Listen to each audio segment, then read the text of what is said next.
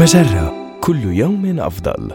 من Harvard Business Review أحد مواقع مجرة. إليكم النصيحة الإدارية اليوم.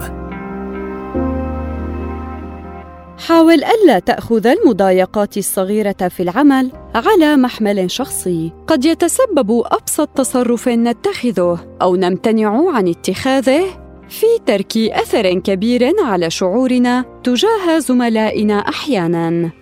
تخيل أنك راسلت أحد زملائك في العمل عبر البريد الإلكتروني منذ أيام ولم يرد عليك. قد تعتقد أن هذا الشخص يتصرف بوقاحة في حين أنه قد يكون مضغوطا بسبب عمل لا بد من إنجازه خلال مهلة ضيقة ويشعر بالضيق لتأخره.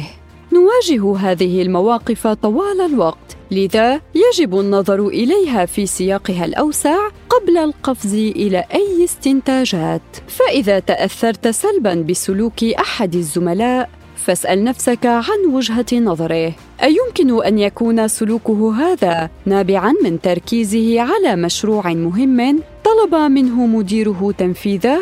يمكن أن يفيد التفكير في الموقف من وجهة نظر مراقب خارجي. هل هناك شيء خطأ بالفعل؟ أم أنه يبدو كذلك فقط لأنك عالق فيما يحدث؟ يمكن للعلاقات مع الزملاء أن تجعل العمل أكثر متعة وامتاعا أو العكس.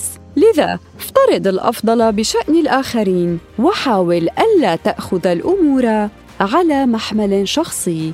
هذه النصيحة من مقال ما الأمور الصغيرة التي تؤثر في علاقات العمل لدينا؟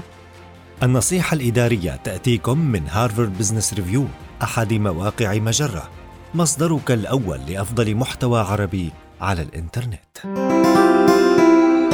مجرة كل يوم أفضل.